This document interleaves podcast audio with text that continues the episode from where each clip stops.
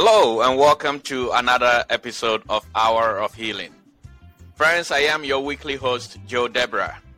And our topic for discussion today is choosing to do right when wrong feels so much better. Our guest is a very dear mentor of mine, the Very Rev. Dr. Samuel Osam-Duodu. Dr. Samuel Osam-Duodu is currently the circuit minister at Mount Sinai Methodist Church in Dangwa Afienya circuit, which is in the Tema Diocese of Ghana.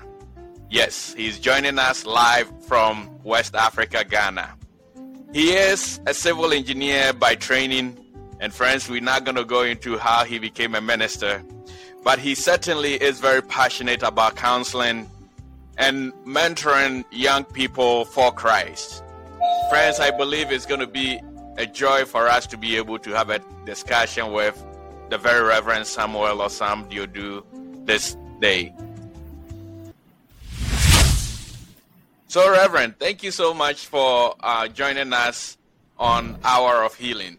I believe that by the grace of God, we will be impacted by your wisdom and by what God has for us today. So let's dive right into it, Reverend. Everybody has been there. You were a civil engineer even before you became a minister. So maybe you don't go through it now, but you certainly have gone through it in the past. Why does it feel so much better sometimes to just do what is wrong? Can you shed some light on this for us, Reverend? Thank you, Doctor, for having me. It's so interesting, but just by way of a quick answer to it, it is an evidence of our fallen nature. It's just an evidence of our fallen nature. Some may say, "Oh, I don't believe in those things." But then our lives confirm it. That even our children at home, as parents, the things they are not supposed to touch, they are the things they are going to touch. So it's just an evidence of our fallen nature. Wow. It appeals to us. You just want to do it. Wow. That is short, but certainly very powerful. And we will be kind of diving into this throughout the show today. So, Reverend, if it is the evidence of our fallen nature, then why is it important for us to choose to do right? And what are some of the consequences if we choose to do wrong? Thank you again for this loaded question. If I can put it that way. There is nothing new under the sun. There is nothing new under the sun. Before we were born, others had come and gone. And when we shall die and leave, others will follow us. So there's always someone you can look up to. And the world will tell us that experience is the best teacher. Yes. But I want to believe that learning from others' experience will make you better than the best. Yes, you can learn from your own experience and then draw the conclusions for yourself. But learning from others' experience will make you a better person. And if I can put it this way, better than the best. So we have a whole lot of examples out there. Some are scriptural, and some are things we have even witnessed in our own lifetime. Choices people made, and what brought them, or what brought them the results. So you choose good, which is a fact of life. You only reap what you sow. So if you sow good, you are going to reap good. And if you sow bad, you reap bad. It is a fact of life. And we have evidence in and around us, scripturally and in life as a whole. Wow. Thank you so much for that answer. I think it's very profound. You said experience is the best teacher, but not necessarily learning from other people's experience is actually the best teacher, because then you don't have to go through the headaches and the headaches that they went through. I think that's very, very profound. Thank you so much for that, Reverend. So then the question usually comes up, what is really the difference between doing what is legal and what is right? Because I think there is a lot of confusion sometimes in people about what legal and right is. So can you share some light on this for us? Legal, this question should go to a lawyer that can help us define what legality is and what is right. What is right should come from God. He is the source of everything right. And we are supposed as human beings to come up with what will help us live together in community. So there are rules and regulations. There are laws. Even when God called a group of people from the land of Egypt and plunged them into the wilderness, he gave them laws, certain things to help them live in community. And we need those things to live, not for ourselves alone, to live for others. So, for instance, in the use of our streets, we have rules and regulations. You get to a traffic light, it's ready, stop. Because you are not the only user of the road. True. So these laws and things are made, and they become right when they are in line with the will of God. Wow. Yeah. See, what I may think to be right, I might, out of my own, should I say, weaknesses, may make certain laws for myself. But they do not make it right. If I think it's right, it must be right in the sense that it's in line with what God would want for us as humans. Wow. Yeah, so if I make my own laws and I live in my own world, that as for me, let me give you a very typical example. I can't stay with one woman all my life. That is my law I've made. So you come and you go. Another one comes and go. Does that make it right?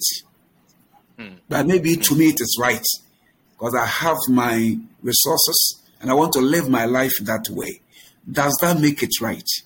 Yeah, so until those legalities are in conformity with the will of God, there are question marks on them. Wow. So then I will say everything right is legal, but not everything legal is right, because Correct. Being right has to be in conformity with the will of God. Reverend, this is a loaded answer. And I mean, it will take us all day to explore this just with our society alone.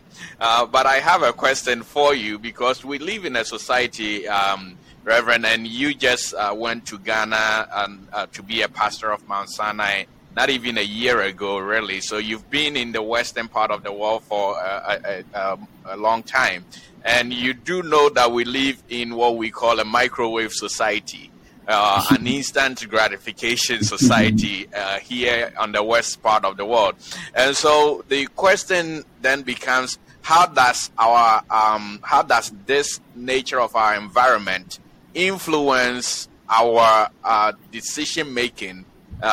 And the second part of that question is, how does our perception of rewards and punishment affect our moral choices? Sorry, it's a loaded question, but I think you'll be able to handle it. You know what? It's interesting. Like you rightly said, we are in a microwave society, and the call to wait is not something popular in this day and age. Everything must happen. But like I said earlier on, every action will have a reaction. Whatever you are going to sow, you reap it. And that's what, and all these things will come when we are in relationship with God. See, the point is, he created his world, and he understands his world, how his world must operate. So we can decide to just put him aside, take him off the scene, and do things our way. And that's what our world is trying to do now. I don't need God in anything I do. I am my own self. I am my own, but then I don't think it's possible. I just came into existence. Somebody is behind it. Like I said earlier on, behind every design, there must be a designer. But unfortunately, the world we find ourselves in now, because people think God will take my rights away from me. I should do things my way. And interestingly, in the wisdom of God, whoever created us, he gave us the willpower to make choices. And at times when people err, or we all make mistakes, and we are supposed to bear the consequences, they begin to blame God. Why did God give me a willpower? He should have made me a robot. And then you ask him, would you have preferred that? I said, no. I wanted a will to exercise. But then exercising that will bring you consequences. Right. So if you exercise them right, you get right results.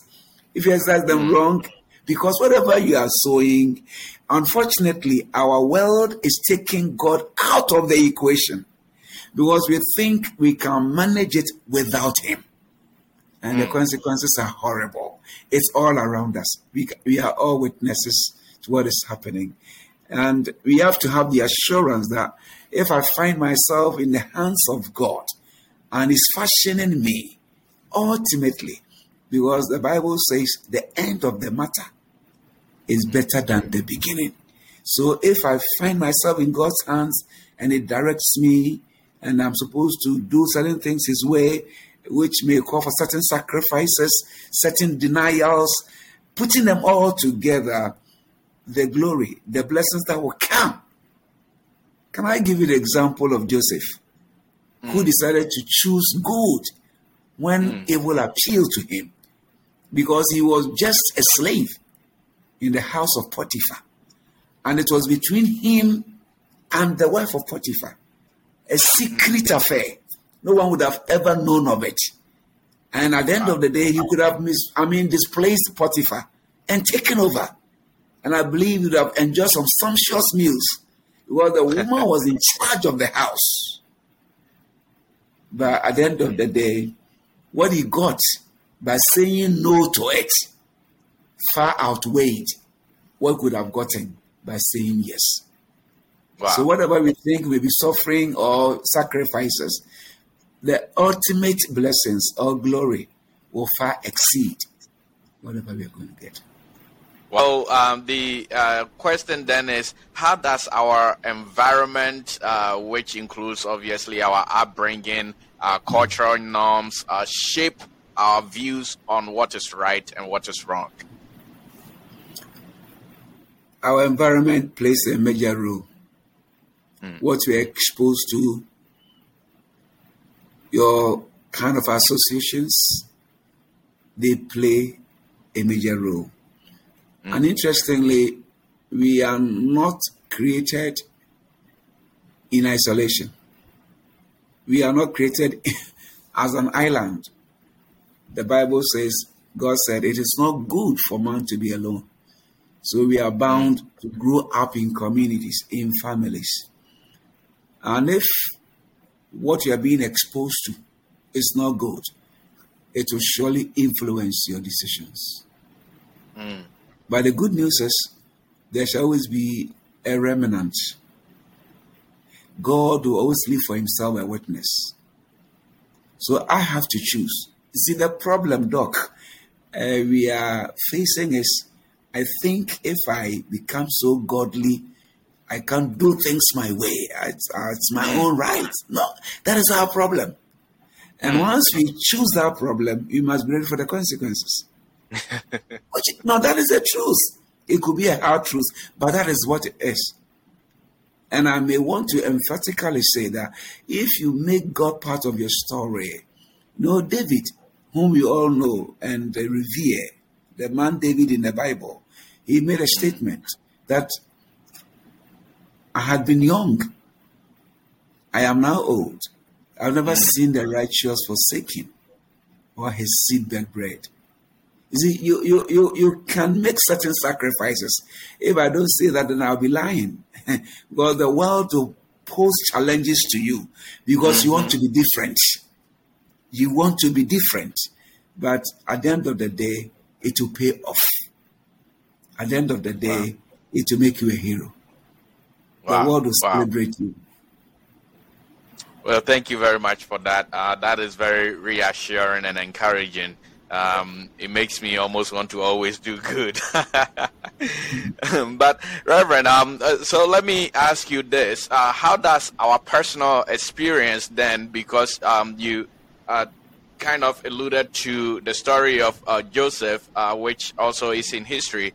So really, how does our personal experience and his history influence our views on the consequences of doing the wrong thing versus doing what is right? Yes, it's interesting. There's this popular hymn that we Methodists sing. The Methodist hymn from my hymn book 550. Oh, for a heart to praise my God. And the last stanza says, thy gracious nature impart. You see, we are supposed to make choices.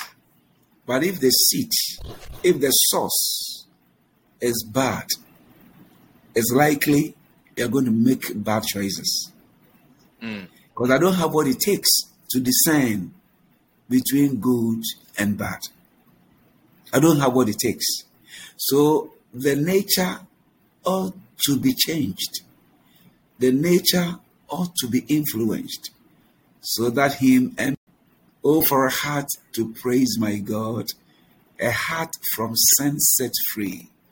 And the last verse says, thy gracious nature impart. Give me thy nature, which will help me to make choices. Because when Christ came into the world, he also had to make choices. Let me give you a typical example. When he hung up on the tree, they taunted him that if you claim to be the Son of God, come down, and we are going to believe in you. He could have come down, and they would have believed in him. When they came to arrest him in the Garden of Gethsemane, according to John's Gospel, said, I am the one. They fell back, because as he exhibited his deity, they just could not touch him. So he had to hold back. He also had choices to make, but he had the bigger picture, the future in mind. These choices I'm making today, what will be the results at the end of the day? So if I'm a father and I'm making choices, do I have my children in mind? If I'm a mother, I'm a wife, I'm a husband, I'm a parent, do I have my children? Do I have posterity in mind as I make these choices? But unfortunately, in our world now, it's all about myself, me, myself, and I. What happens down the road is immaterial, all about myself. But then, that is not what God taught us to do. It is not good for man to be alone. But unfortunately, our nature is falling, and our choices will give an evidence to that. Very powerful statement. You say something that really does hit home, and that is for the parent. The choices you are making, do you have your children in mind? And so then, is there like a psychological reason that makes people feel that doing wrong is more satisfying? What then is the reasoning behind it? As I said earlier on, it is our falling nature. And the world in which we are presents sin to us as something attractive. For instance, if we are, maybe, I don't know whether this example is good enough. If a lot of women are coming after you as a man, then the interpretation is that you are very handsome. All women like you. That makes you become the real man, according to the definition of the world. So the world makes sin attractive. It has redefined. So some even don't believe in what we call sin. It is what I think will help me. It's what I do. I don't care what happens to you. That is your problem. But then, as I said earlier on, it is not good for man to be alone. What you do now will meet you down the road. Wow. Wow. Yeah, wow. It will meet you down the road, yeah. Fallen nature has made sin attractive. And that is a deception, thinking. And of course, the examples are out there in and out of scripture to confirm to us that if you go the wrong way, it will meet you down the road. Wow. Wow. Thank you so much for that. I want to piggyback on something that you had alluded to later. And then obviously in our world today, we know stress is at an all-time high. I mean, everybody is stressed. I have a funny story about my younger sister when she was about 6 or so, came to us. I was sitting down with my mom, and then she goes, "Mommy, I am so stressed." And I'm like, "You 6? What do you know about stress?" But it goes to show the nature of our environment now, that sometimes it's used in the right way, sometimes it's not. But what impact really do stress and emotional state have on our moral choices? Talking about stress, I believe as a medical officer, you can better handle it. But coming from the spiritual point of view, Jesus had this to say, that come unto me, all you that are heavy laden, and I'll give you rest. Take my yoke upon yourself. Learn of me, and you shall have rest for your soul. You see, Moses told the Israelites in the wilderness, Deuteronomy chapter 30. It says, "I've set before you life and death, good and evil. I counsel you to choose good." You see, our choices are bringing us what we are experiencing. Our choices bring us, you see, interestingly, it will present itself as a solution to the problem. But then if you lack the discernment, you just fall prey to it. If you lack the discernment, you just fall victim to it. So if I am able to respond to God, I missed it. In the garden, let me go back to scripture, when Adam missed it, and I hope you should be comfortable with it. He said, "Oh, Adam, yes, where are you?" He said, "I heard your voice, and I was afraid." Why was he afraid? Because he had made a choice. The choice of disobedience. That will put a separation between you and the source, which we can refer to as the fountain of life. So it is only consequences of the decisions we are making. It's unfortunate, but that is what it is. It is only consequences of the decisions we are making. But may God help us to Amen to come that. To terms with realities and go back to the source. And he's there to help us. So then you've said a lot about choices and then returning to the source.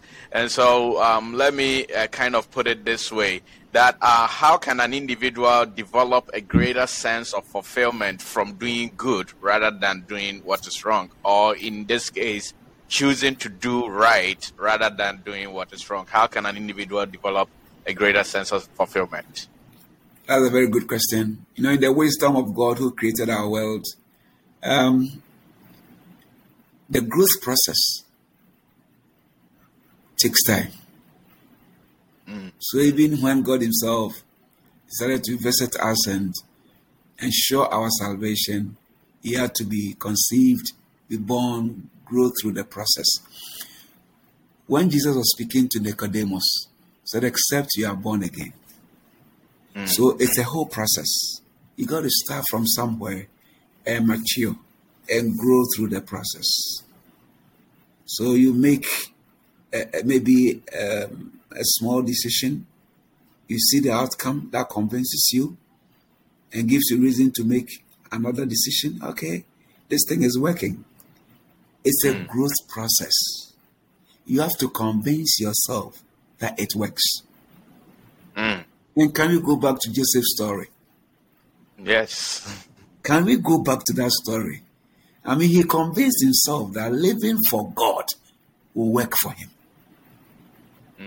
Can we confirm it with David's story? He could have killed Saul. He could have killed him. But I said, no, I wouldn't touch him. He's my master. I will leave him for God to handle. They didn't work it. They didn't work well for him. So it's like you need to be trained, be exposed to certain things, and come to certain principles that will guide your life. That I've tried this, it works. So I don't care what it is. I'm going to stand by it. So it doesn't just happen automatically. You got to grow into it. You got to mature. You got to develop. And in the process, draw the conclusion that it works. No matter what will happen, I'm going to stick to my grounds. Wow. Reverend says, making small choices at a time and seeing the results of them. So in a way, retraining your mind, basically, so you will be able to see the benefits of choosing the right in all situations. I think it's really fascinating that you bring up the story of Joseph, because Joseph didn't just wake up one day and decide to do what is right. And I think that is what sometimes we miss, that it was years of making the right decision and believing the right principles that was able to actually help Joseph make that ultimate decision, which in the short term landed him in prison, but in the long term made him a prime minister in a foreign land. So I believe that forming the right habit or building the right habit is what Reverend is referring to when he says taking or making small choices and seeing the results of them. So thank you so much for that, Reverend. Before we end our session today, Reverend, any words that you want to share with our dear listeners today as far as the topic, choosing to do right when wrong may feel or seems so much better? Any words that you can impart to our listeners today? Thank you very much, Doc, once again for having me. I would want to just reiterate that making choices are part of life. Life is just about making choices. Let it go down well to all of us. Life is just about making choices. So when the day breaks and you see a new day, from the very beginning to the very end, you are just making choices.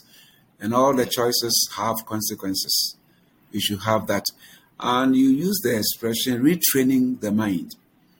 That brings me back to what we are looking at as a denomination in Ghana, Ghana Methodist Church, Ghana. For 3 years running, our theme has been discipleship, living the transformed life in Christ Jesus. And for the key text, Romans chapter 12, the first two verses. And the verse 2 says that we should be transformed by the renewing of the mind. The mind. The Bible says, as a man thinketh, so he is. So the mind. Unfortunately, for God not to just destroy us, has given us his word. So it takes discipline in the study of the word. Discipline. And the word will guide us. The word will guide you in making your choices. It takes discipline. And in fact, discipline is everything in life. If I want to lose weight, it takes discipline. Yes. Am I right? If I want to be strong in my bones, it takes discipline to visit the gym. Am I right? It takes discipline to eat right. It takes discipline to sleep on time, discipline to wake up on time. Discipline is everything, and it applies in our spiritual work as well.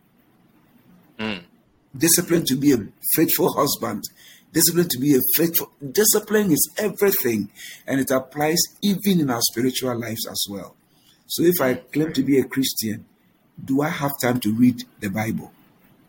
Then I can see examples of people who made choices and saw good results. So, and in the process, I will have my mind renewed and then draw the conclusion that it works. Wow. Well, dear listeners, we thank the Very Reverend Dr. Samuel Osam-Duodu, who joined us today live from Ghana, West Africa, to share with us on this very thought-provoking topic. I believe his parting words sums up everything that we've talked about today. Choices are everything, but you cannot make the right choices consistently without discipline. See you same time next week, my dear listener, as we tackle again another thought-provoking and life-changing topic on Hour of Healing. Once again, thank you so much for listening. May God bless you and see you. Bye-bye.